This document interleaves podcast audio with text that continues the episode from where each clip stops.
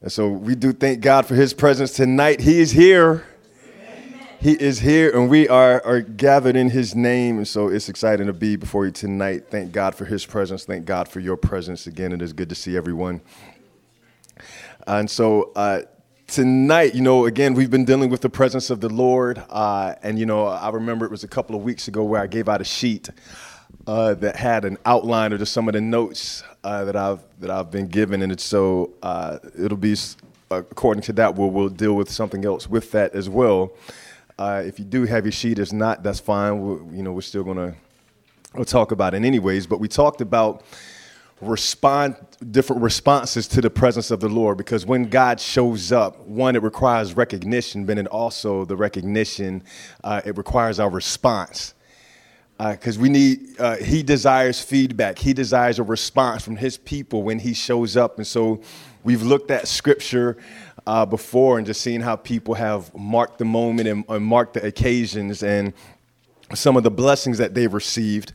Uh, but uh, we want to take a look at another thing uh, that is that, that is found in his presence as a blessing but then also as a response as well and so on the sheet before uh, is number four, and it said rest and recharge, but just a quick little update to that. One other word I want to add to that is retreat, rest, and recharge. Retreat, rest, and recharge, which is a promise, but then also a response that we have as well. and so the definition of retreat, according to Merriam Webster's uh, dictionary, it says this an act or process of withdrawing. As a matter of fact, when we think about it, when we think about rest and retreat, even before we go there to definition, this is something in connection to the kingdom of God that is beyond a vacation or a staycation. The retreat, rest, and recharge is beyond a vacation or a staycation. What this is, it's an intentional moment to get away, to be in the presence of the Lord. And it's in these moments, oftentimes, not all the times, but oftentimes in isolation, where the voice of the Lord speaks to us away from the noise of everyday life. And so it's intentional to be able to retreat, to rest, and recharge, you know, in, in this regards. And so, uh, again, retreat by definition, we'll start there first. It says it's an act or process of withdrawing, especially from what is difficult, dangerous, or disagreeable. That's just one aspect which we're commonly uh, aware of in a military sense. But in the kingdom, there's a whole other definite uh, implication in regards to this. Yeah, so the act of process or withdrawing, especially from what is difficult, dangerous, or disagreeable. And of course, you can kind of just paraphrase. We understand, you know, in battle, sometimes people retreat because the circumstance is, is too dangerous. Uh, but then another definition of retreat is a place of privacy or safety or refuge.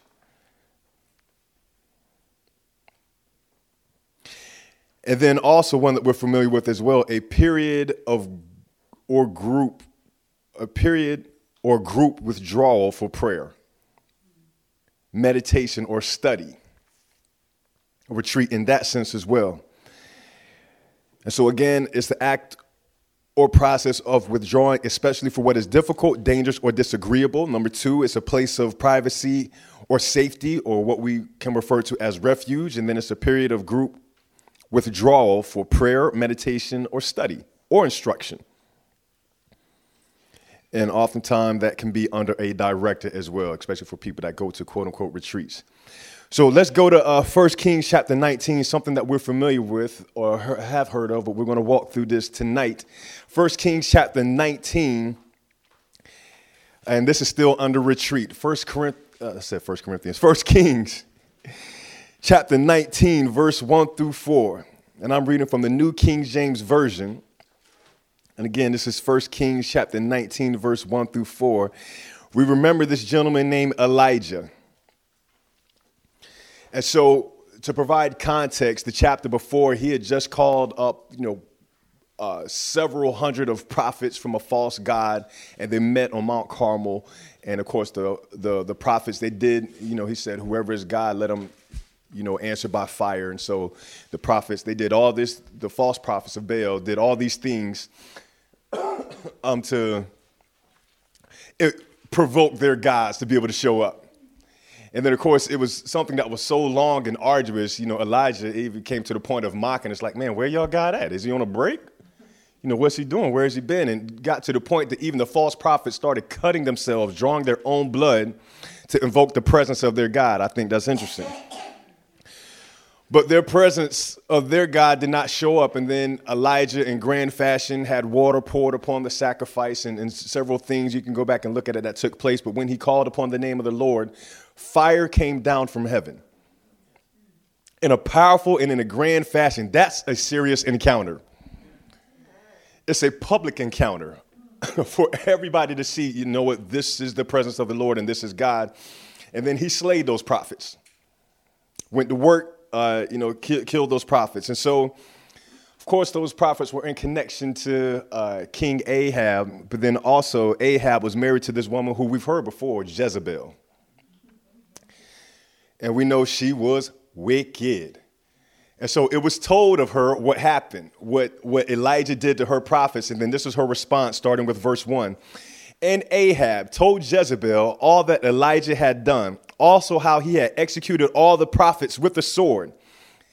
Then Jezebel sent a messenger to Elijah, saying, So let the gods do to me and more also, if I do not make your life as the life of one of them by tomorrow, about this time. In other words, you know what? Let the guys do to me whatever if you ain't dead and killed the way that you killed all those prophets, all those false prophets that, that were with me.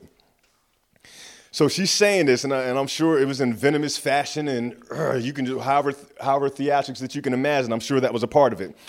Verse 3 And when he saw that, he arose. Here's Elijah, killed all those prophets, called upon the name of the Lord. God shows up in fire. Fire, fire. Literally came down. But it says this, verse 3 And when he saw that, he arose and ran for his life and went to Beersheba, which belongs to Judah, and left his servant there. But he himself went an additional day's journey into the wilderness and came and sat down under a broom tree or a juniper tree. And he prayed that he might die and said, It is enough now, Lord, take my life, for I am no better than my fathers. what we see here is a retreat. This is a retreat part. Here, there was, there was, and he was, he was, he's retreating for one sense, but you know, God in His providence had other plans even in the midst of this. Here's the thing about it: you can never run when God calls you. You can never run from His presence. and so, anyways, Elijah just had one of the more powerful public encounters that we've ever seen in the Old Testament. And after that encounter, news came to him that Jezebel wanted him dead by this time tomorrow. Well, clearly, her word did not come to pass. But there's one thing that I want to mention in regards to this. You know, when we when we have encounters or when the presence of God shows up in a grand fashion, this is one thing that is good as far as for just wisdom, um, for you to be able to understand. Sometimes after a great encounter, is followed by an attack. When we get into the presence of the Lord, the, the enemy's not just resting on his laurels oftentimes it's followed by an attack. And so when you're ministering before people, the prayer after the ministry is just as important, if not more so, because of this. so whenever we're doing whatever it is that God has called us to do, you know, oftentimes we pray in preparation for it, but we don't want to be, you know, once it's done and then we just continue on. But it's always good practice, good habit, and great awareness to be able to cover yourself even more so because you're open. There's a sensitivity that's there mind, body, and spirit. And so, again, take authority. Here's the thing that you can do you can take authority over repercussions and close any spiritual doors and gates. This is one thing that I've, I've realized uh, you know, sometimes, uh, and again, it's different for different people, but sometimes low thinking, doubt, and depression will try to come after a mountaintop experience. Or after a grand moment, sometimes it'll be um, low thinking, it'll be, uh, or, or, or doubt, where you wonder, it's like, man, did this even happen? What in the world? Why did this happen? And sometimes you can question. But there's always additional work that has to be accomplished. So that's why we want to make sure we cover ourselves and do what is necessary um, to retreat. My parents actually have a ministry, a 501c3 ministry. You know, even when I was uh, uh, just feeding on this myself, and I was like, man, you know what? They have a ministry called Retreat to His Presence. And what it is, is actually they do retreat ministry. They provide an atmosphere, they provide an environment uh, for people's lives to be restored. And that's important. That's critical. There's things that we encounter, there's things that we go through in life, and we don't even fully know the hits that we might be taking. But then there's moments where God will call us away to retreat to his presence. And so we need moments to retreat. And so this is not something as far as for just retreating because of something that is difficult or dangerous or disagreeable. But for us in the kingdom, the retreats are specifically designed to empower you to take charge and advance toward the next assignment in renewed strength. I'm going to say that again. The retreats are specifically designed to empower you to take charge and advance toward the next assignment in renewed strength.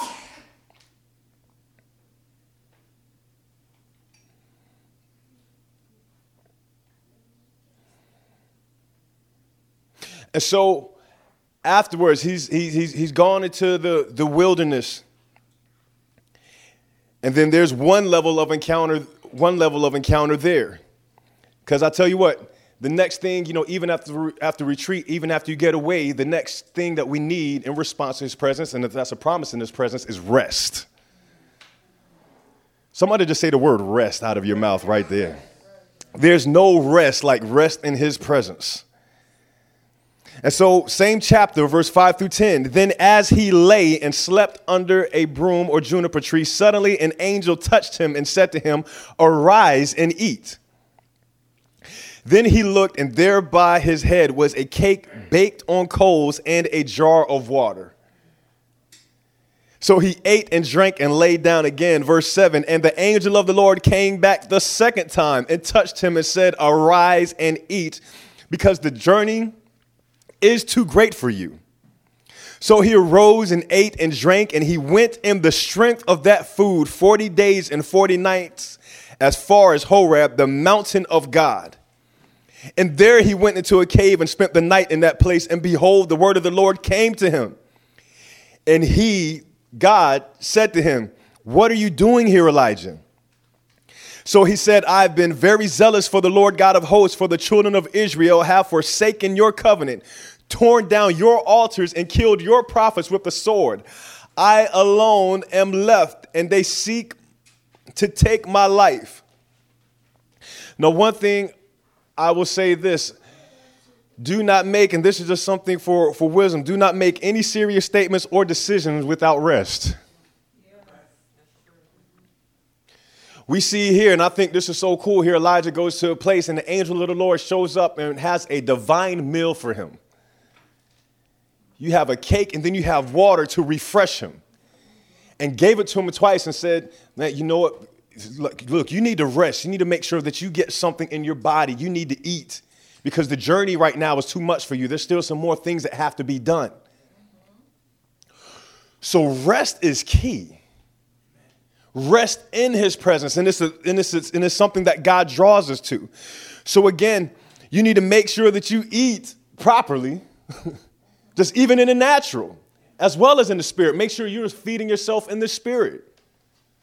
And then make sure that you are eating what you need to eat, even in, in your physical body, and resting appropriately.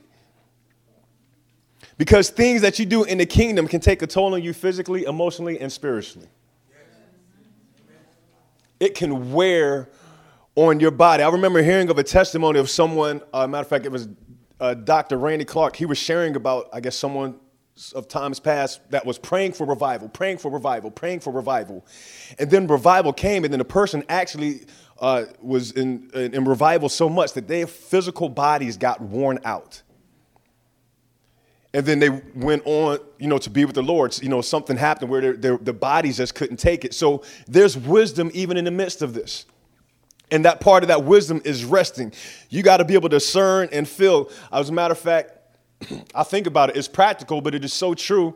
Uh, there was, you know, you know, things going on, you know, quite a bit of activity. Uh, but even as we were preparing uh, to go to, to, a function, to an affair, and so instead of me trying to stay up and, and do something else, the Lord's like, no, you need to go ahead and take a nap. Now, me personally, I don't like taking naps because I'm like, man, you know, it's to throw off my sleep. But I heard specifically cross my heart, cross my mind, no, you need to take a nap. And I heard it. I was like, okay, let me go ahead and listen to the voice of the Lord. And I took a nap, I rested, and it was so good. I was like, God, I thank you for that wisdom. Because you can wind up saying, it's like, man, you know, I'm to try to study and quote unquote get in his presence. Sometimes getting in his presence, the Lord will just say, man, go to sleep. Don't be religious talking about, yeah, you know, I'm going to try to study and I'm going to try to read this. Lord's like, look, go to sleep. I'm still here. But close your eyes in my presence and do not be ashamed. Do not be guilty about it. There's the moments where God will say, man, you know, I need you to stay up and I need you to contend and I need you to intercede. But then there's other moments where God's like, no, you know, you know, you, you need a rest. And I don't know about you, but if you've ever fallen asleep or have actually rested, especially under the mandate and instruction of the Lord, I'm telling you, it is a great rest. That's what you call a good sleep. That's what you call a good sleep. So the Lord drew him to a place of rest. And so today we have to intentionally take moments to rest. Because again, we live in a busy culture, but we have to intentionally take moments to retreat and we have to intentionally take moments to rest. It has to be intentional. It can't just be something that's like, yeah, I'm going to get to it. No, it has to be something that, you know what, I'm going to do this because it's absolutely necessary. Here's why this is a practice. Rest is a practice and principle and promise that God establishes. Got to say that again. Rest is a practice and principle and promise that God establishes. The 24 7, 365 grind ideology is our culture, but it is not biblical. I'm to say that again because we have shirts and we, we market it and it's a great tagline. You know, I grind, 20, I grind 24 7, 365. Okay, that's the culture, but that is not a biblical perspective from God. He never designed us to go 24 7, 365. It's just not healthy. And then it violates a principle and a practice that he himself did and established. In creation, we know this. It's simple, but it's true. The Lord rested. When did he rest? On the seventh day. And so, what many people, what you hear about today, uh, and we don't, we don't practice this you know, in our in our Western society. but there's something called a Sabbath. And so the Sabbath is literally a day of rest. And it's highly revealed because this is something God did himself. Now, this is something that God did, God did himself, and this is something that we have to do as well. Somebody say, I need to rest. If you heard the term sabbatical, it is based upon this principle.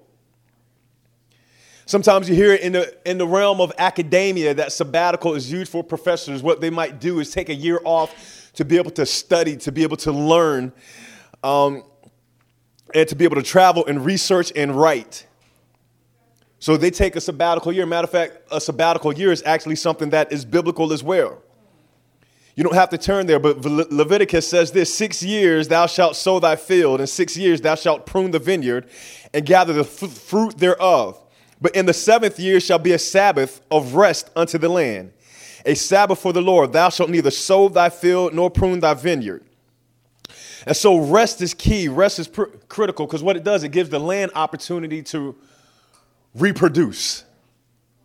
And so that same principle we find in ourselves as well. So here we go. When you have those moments, because this is what our what what we might find ourselves doing that we want to be mindful of. When we have those getaway moments, and what I'm talking about specifically is something that is different. When we're talking about retreating and resting, it's in response to his presence and it's drawing his presence. This isn't the this isn't the time to get away and fill your schedule with a bunch of tourist activities. I'm going to say that again. This type of retreat, this type of rest, this isn't the time to fill your schedule up with activities. That's what something that you could do on vacation.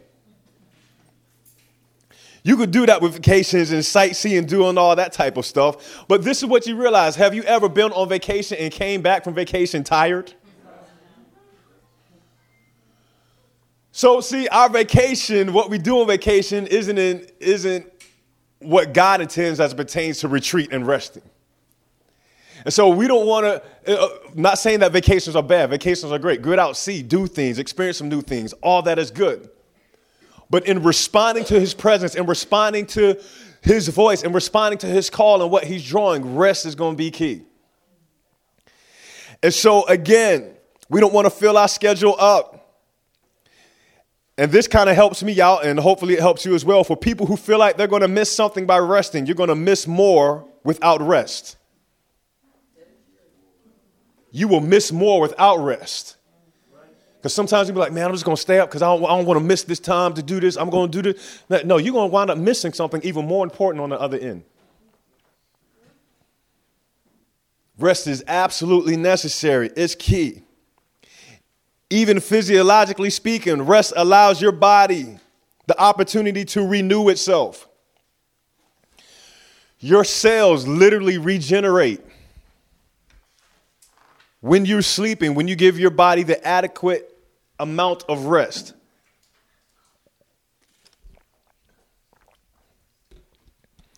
This is something that I always have to learn and contend with this even personally. Some people, man, they got rest down as far as for this actual sleep. They got that down. It's like, no, I get my sleep.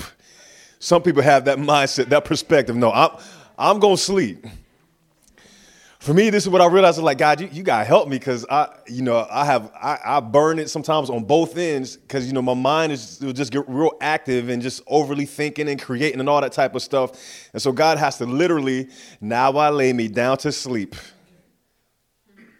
And so I have to I have to learn and practice. Like, God, you know what? This is your principle. This is something that's a practice, but then this is also something that you promise. But here's the other thing don't let people, children, bosses, or any other circumstances pull you away from rest. Because rest isn't, also, isn't just a physical state of just, man, you know, I'm sleeping, but rest is a disposition in his presence.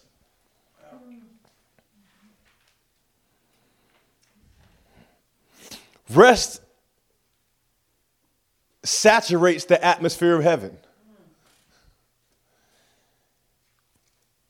And it's something that's available for us to be able to have and live out here on earth. Thy kingdom come, thy will be done on earth as it is in heaven. Rest is so key. And ultimately, there's even not time, you know, God even promises rest. There's rest on earth, and then there's even a greater rest that we have yet to experience. That's found in Hebrews 4. But check this out the dove, Holy Spirit, the presence of, the, of God looks for a place to rest. He looks for that atmosphere that, that is in heaven on earth. We, we, can, we can see it. It's in, uh, we first see this in Genesis uh, chapter 8, verse 9 through 13. I'll just talk about this, but then we'll turn to another scripture. But with Noah, we remember Noah in the ark and it had rained 40 days, 40 nights. And then after the rain had stopped, he released a raven and a dove from the ark because all he could see from his 360 panoramic view was just water. But after the rains had stopped, you know, he released a raven and a dove to see if there was anywhere, in essence, you know, just to find out, you know, what's going on. So on the first release, the dove returned. He released the dove, the dove came back because you know what, the waters were still around. On the second release, he released the dove. The dove came back with an olive leaf. This is so powerful. On the third release, somebody say the third release. On the third release, he released the dove and the dove did not return back anymore because the waters had abated. So, so it's very powerful. The scripture says this, even when he did this, it said that the ark had rested on Mount, on Mount uh, er, ever, ever, Ariat. If, if, yeah, something, I don't know how to, I get the AR part right. but it says that even the ark rested. Come on now. So now on the third release, the dove found a place of rest. And so now we see this again. Turn with me to Matthew chapter 3.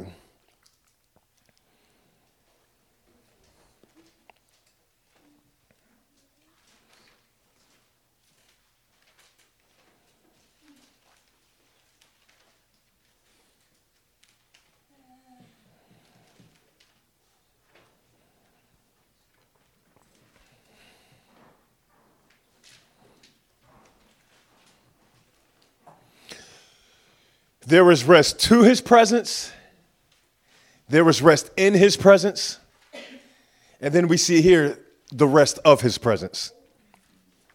Matthew chapter 3. Verse 13 Then cometh Jesus from Galilee to Jordan unto John to be baptized of him.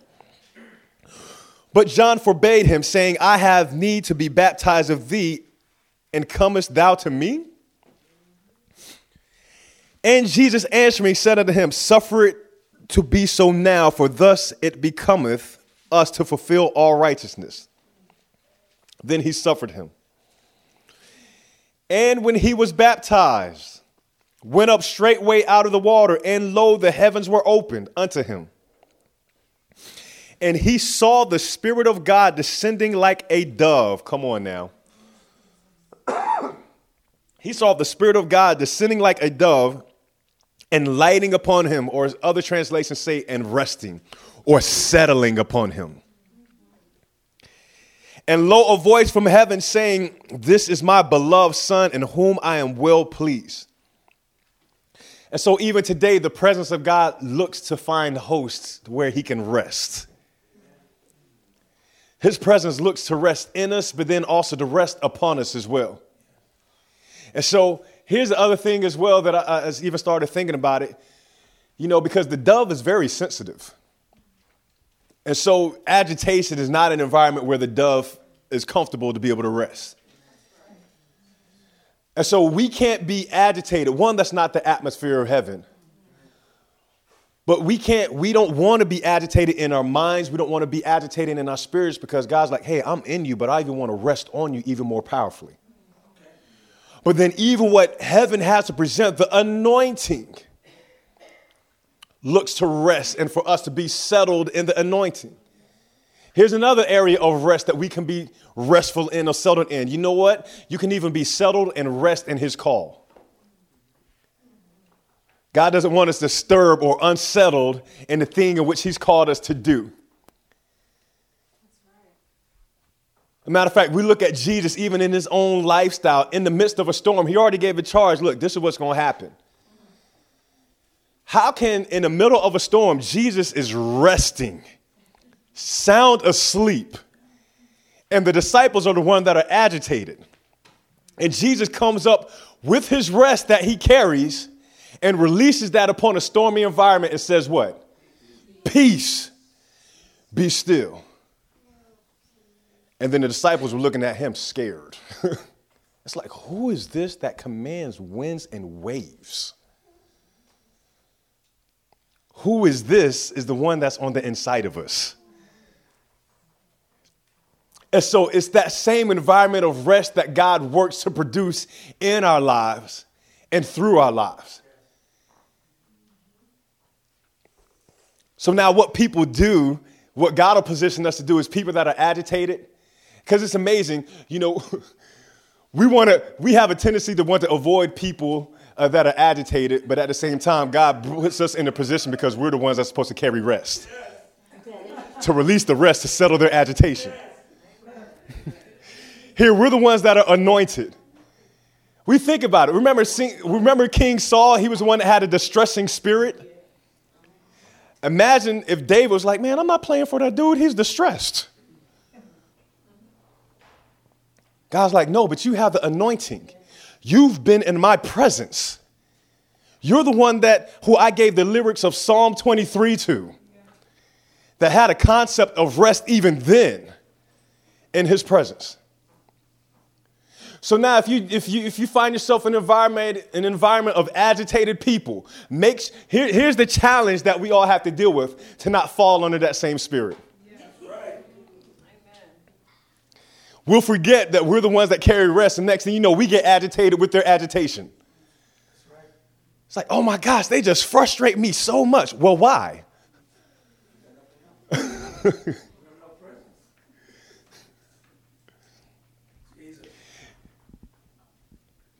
we don't come under that influence anymore because we have a different presence.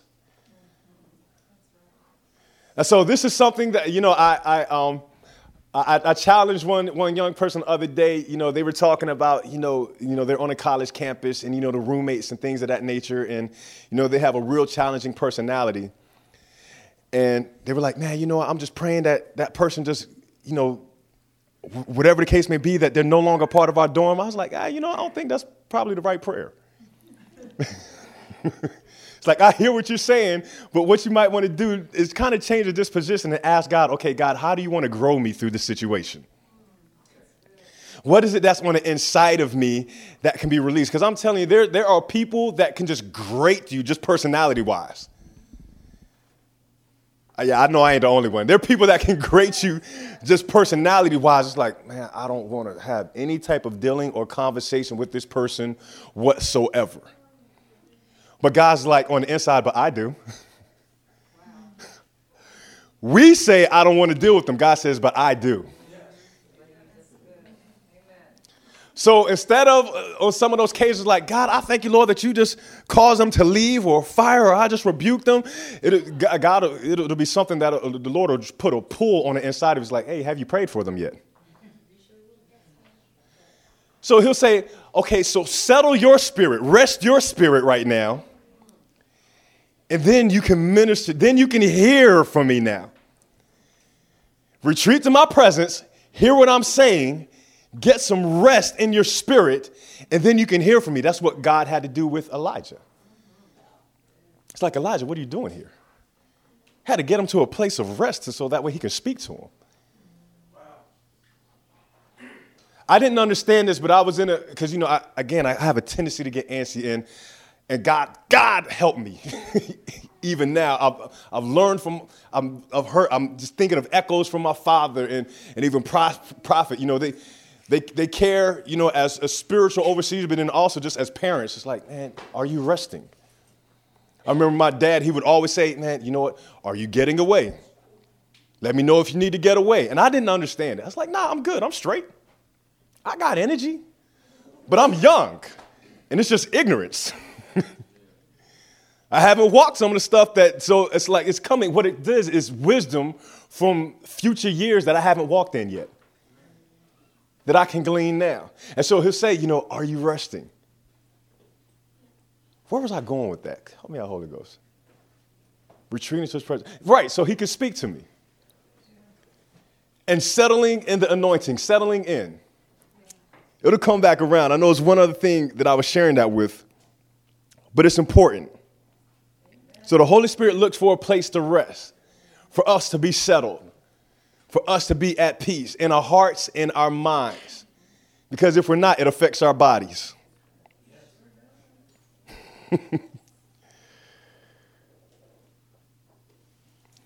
Here's the other thing there's retreat, there's rest, but then there's the recharge. Somebody just shout, recharge. All right, so here we go. Now, when we're talking about recharge, I know there's one connotation and one context, and we can think about this. And again, we're still in 1 Kings chapter 19. But this isn't just a renewal of your energy. The root word here that I was looking at that was kind of highlighted to me in the word recharge is charge, which denotes advancement. So, in other words, in your retreating and in your resting, then God will recharge you in other words, give you an ability to charge again and even greater. So now we see here, verse 11. Here, God, here, here Elijah retreated. God brought him to a place of rest, spoke to him. Um, and, and, and then it says this. One, he said, What are you doing here? Then, then Elijah said, You know, I've been zealous and I've done all this type of thing. And then this is what God says to Elijah. Then he said, verse 11, in 1 Kings chapter 19, Go out and stand on the mountain. Somebody say the mountain before the Lord. And behold, the Lord passed by, and a great and strong wind tore into the mountains and broke the rocks in pieces before the Lord. But the Lord was not in the wind, and after the wind, an earthquake. But the Lord was not in the earthquake, and after the earthquake, a fire. But the Lord was not in the fire, and after that fire, a still small voice. Now, God was just in the fire not too long ago. But then a fire shows up again, and God's like, hey, I'm not in it.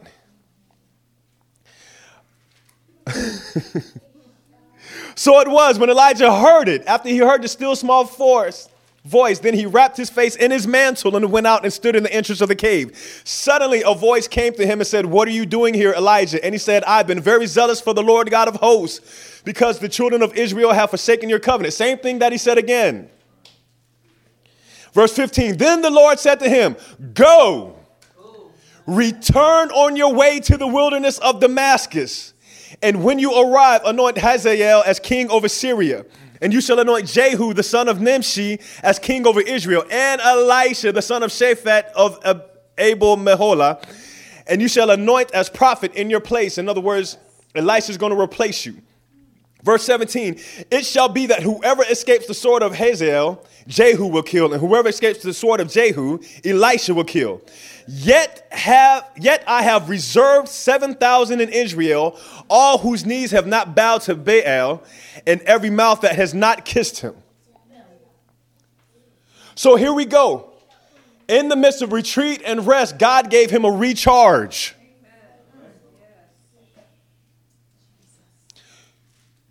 He gave him some fresh instructions, and that recharged the prophet. It's the word that recharges.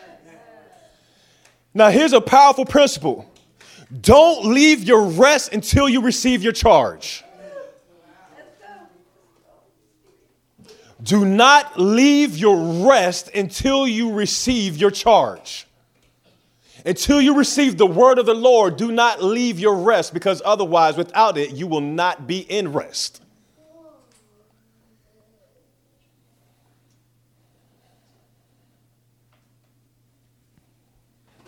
That's when God arrests us in his presence. Amen.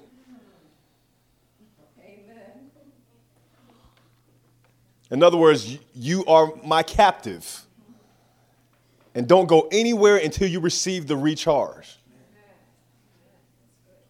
As a matter of fact, I'm thinking right now, when I, when I was physically arrested, I got charged. of course, that's in a negative sense. that was downward, but still, in the, in the principle, arrested in his presence, he charges us. But it's not a charge of condemnation, it's a charge of strength. It's a charge of his word. It's a charge of proclamation, instruction, and direction. so be in the moment to hear the Lord give you clear directives. And in that, ask God to open your heart so you can discern the distinction of his presence. Because sometimes we'll try to look for God to speak or do something in the same way that he did before. And he said, uh, uh, uh, uh, uh. Don't try to box me into a pattern. I'm God. Well, God, you just moved so powerfully before in the fire. Where's the fire again?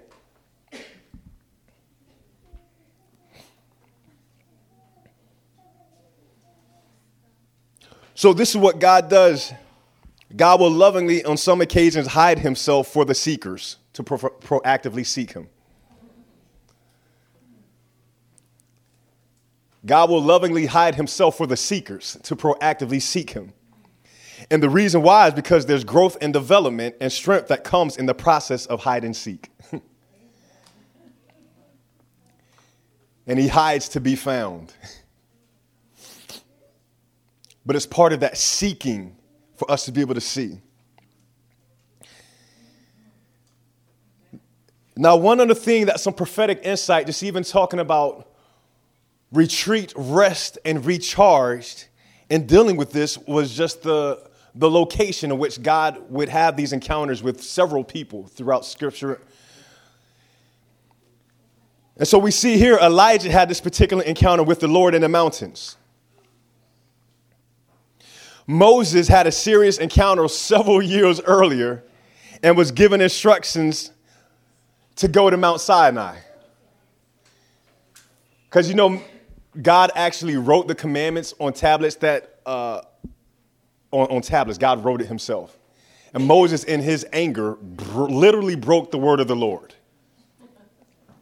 He broke the commands of God. And so, God, a second time, he's like, okay, we're going to do this again, Moses. And you don't have to turn there, but it's in Exodus chapter 34. And the Lord said to Moses, Cut two tablets of stone like the first ones, and I will write on these tablets the words that were in the first tablets, which you broke. and then he says this So be ready in the morning and come up in the morning to Mount Sinai and present yourself to me there on the top of the mountain.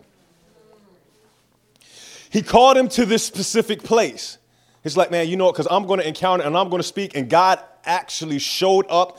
And he, it's so amazing when you go back. I encourage you to read. Uh, not, no, we got to do it now. Sorry. Sorry, not sorry. It's powerful because when God announces himself, that's important. So, Exodus chapter 34. But it's just so powerful how God showed up on the mountain here.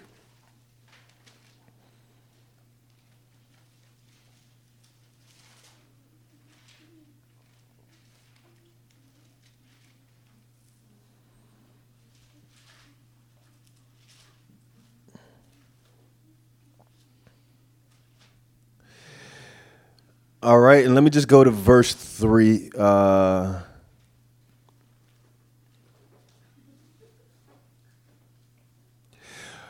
all right, so he's already on a mountain. Then, verse 5 And the Lord descended in the cloud and stood with him there, Moses there, and proclaimed the name of the Lord. So God came and proclaimed himself. And the Lord passed by before him and proclaimed, The Lord, the Lord God, merciful and gracious long suffering and abundant in goodness and truth, keeping mercy for thousands, forgiving iniquity and transgression and sin. And that will by no means clear the guilty, visiting the iniquity of the fathers upon the children and upon the children's children unto the third and fourth generation. And Moses made haste and bowed his head toward the earth and worshiped. And then, of course, he pleaded with God, and, and God, you know, established parameters of forgiveness. But again, God announced himself on the mountain to Moses, called Moses to a place of retreat, and then announced himself. So here we see Elijah had an encounter on a mountain. Moses has an encounter on a mountain. And then Jesus had a very special encounter with both Moses and Elijah at the same time on a mountain. Matthew chapter 17, verse 1 through 5, and it says this now, after six days, Jesus took Peter, James, and John, his brother, led them up on a high mountain by themselves. And he was transfigured before them. His face shone like the sun, and his clothes became as white as the light. Now, what's interesting is, uh, not that we read it, but in Exodus chapter 34, when Moses came back from that experience with Mount Sinai, his face was shining. So much so that that encounter, it, his encounter, he became radiant.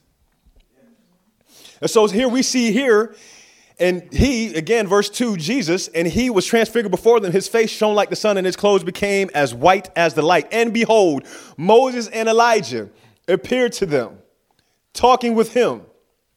Then Peter answered and said to Jesus, Lord, it is good for us to be here. If you wish, let us make here are three tabernacles one for you, one for Moses, and one for Elijah.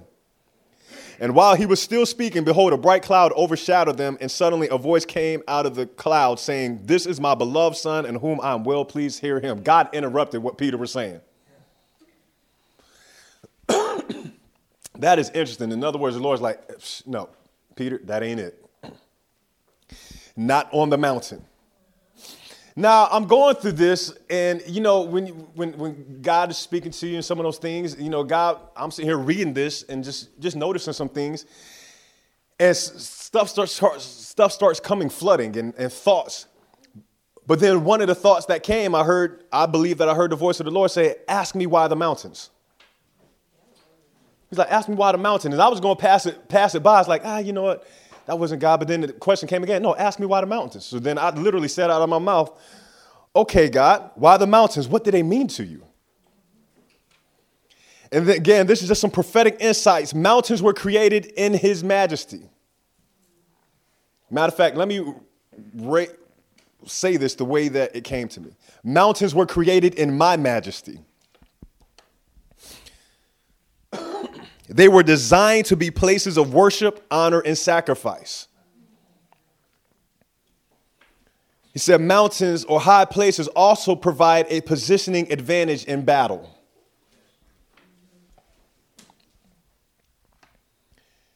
Here's another thing he shared with me their peaks point to my splendor and strength.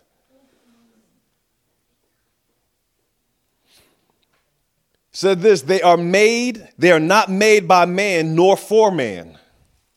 They're made by me. And then this is what came to me, and I, and I, I got to like even go back and even understand even more. But he said, They are my altars.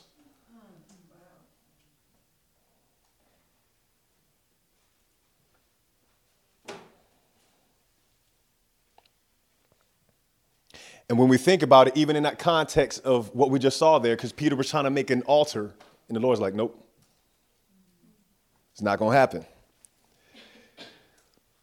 He said, Men have desecrated many of them with worship to idols. This is why you must say, as Caleb in the Old Testament, give me this mountain. You must reclaim the mountains, and of course, uh, so that they may bring me glory. Your ascension to the mountaintop, your lifting of your hands. And again, this wasn't just directly to me, but just as far as for just what men do in general when they climb mountains. Your ascension to the mountaintop, your lifting of your hands is not to be as one who achieved and conquered a mountain, it's to be an ascension and lifting of the hands in worship.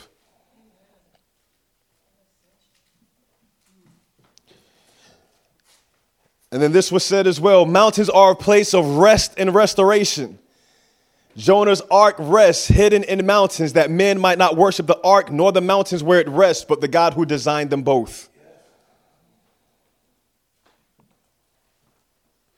And this one last thing was very strong, but I want to declare this as well. He says, I myself will shake the nation and reclaim what you call the Temple Mount that my name may be glorified in all the earth. I need to say that one more time. I myself will shake the nation and reclaim what you call, meaning you, meaning men, call the Temple Mount, that my name may be glorified in all the earth. There may be another time where I could come back because I had it. Um, I was like, Lord, and I'm writing this stuff down, and now going back, it's like I don't even know what this means. But then I started going back. I was like, oh, this is scripture. There's scriptures that he's telling me this. And then he was like, okay, now go back. Now there's scripture that talks about mountains and his power.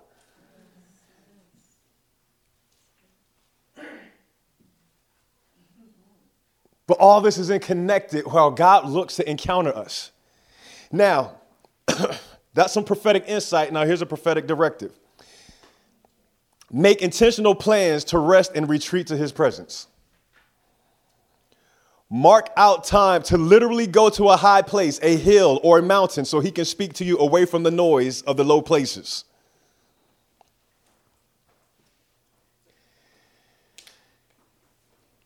Here's the other thing if you believe, if you write it and declare it so, God will even provide finances for an actual retreat for you.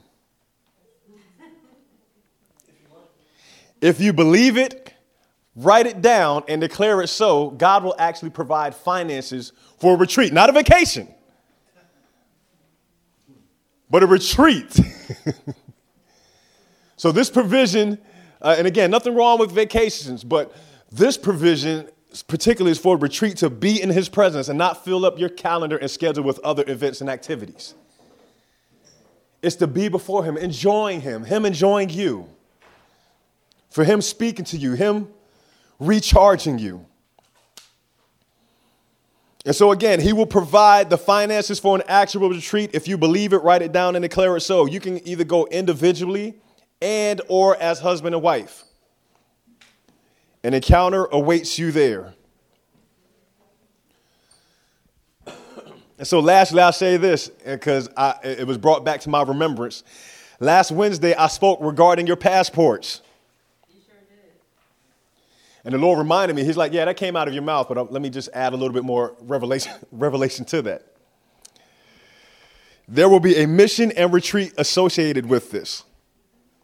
So believe God to get your passports if you don't have them already. God's got something already, uh, not necessarily quote unquote up his sleeves, but He's got plans.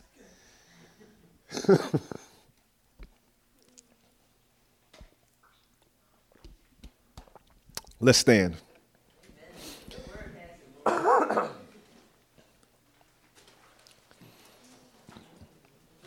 few things we want to be able to pray. So, what is our response? What is the promise? Is to retreat, to rest, and recharge.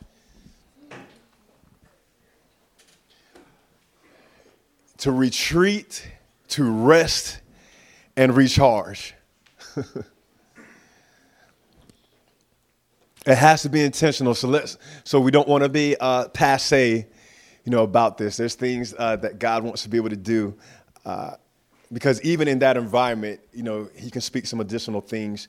I remember my wife and I. We wound up going to the mountains because we were there for an event, for a function, to be able to. Well, I was there, and of course, she was with me to uh, marry a young couple.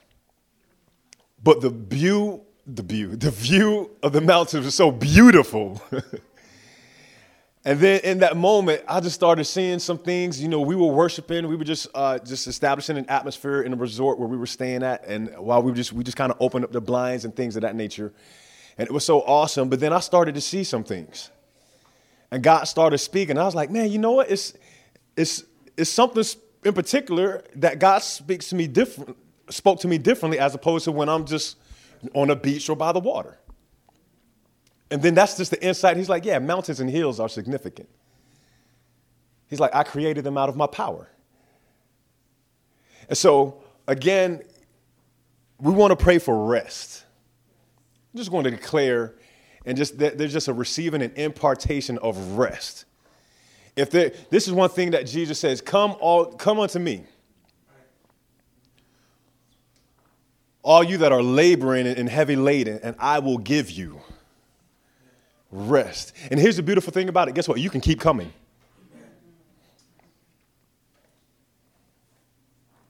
Because it's not like, hey, you know, I'm out of rest.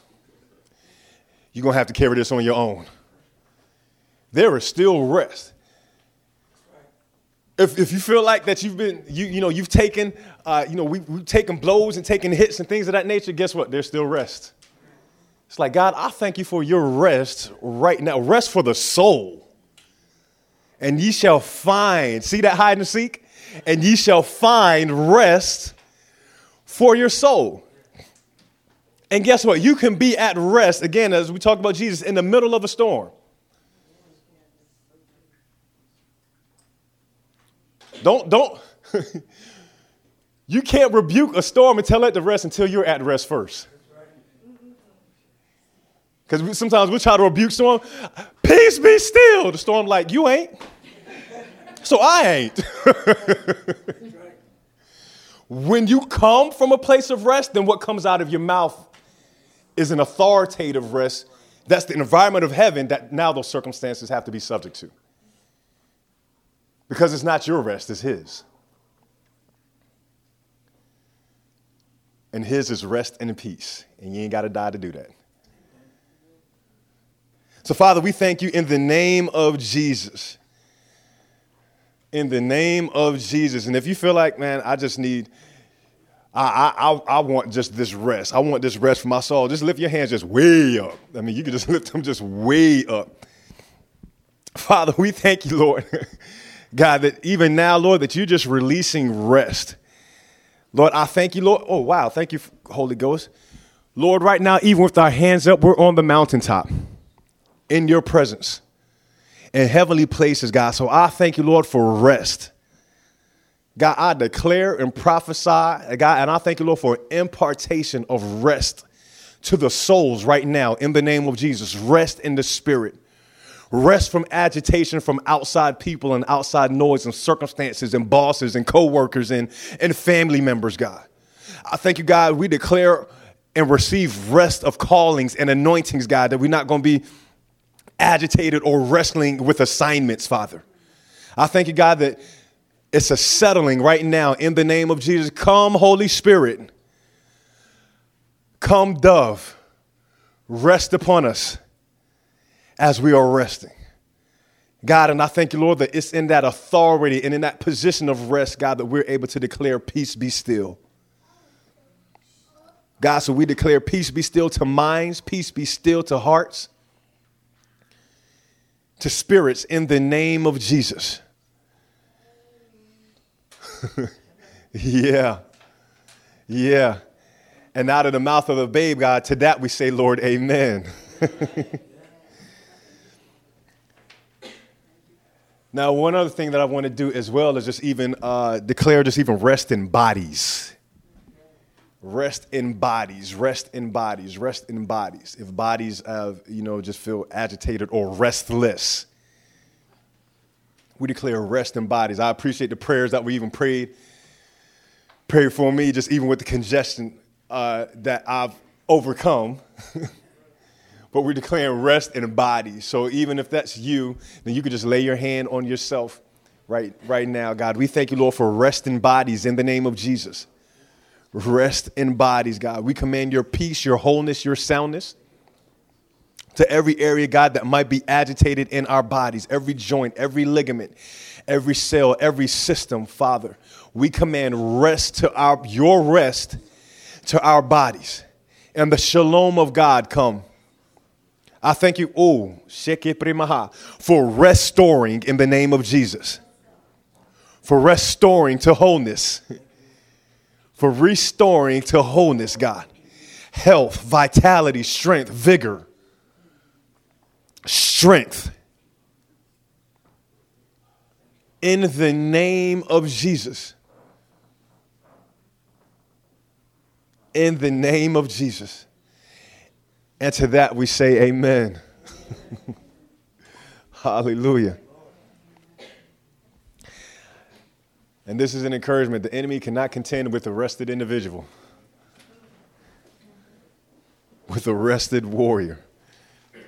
the enemy cannot contend with a rested warrior. How many y'all received that rest tonight?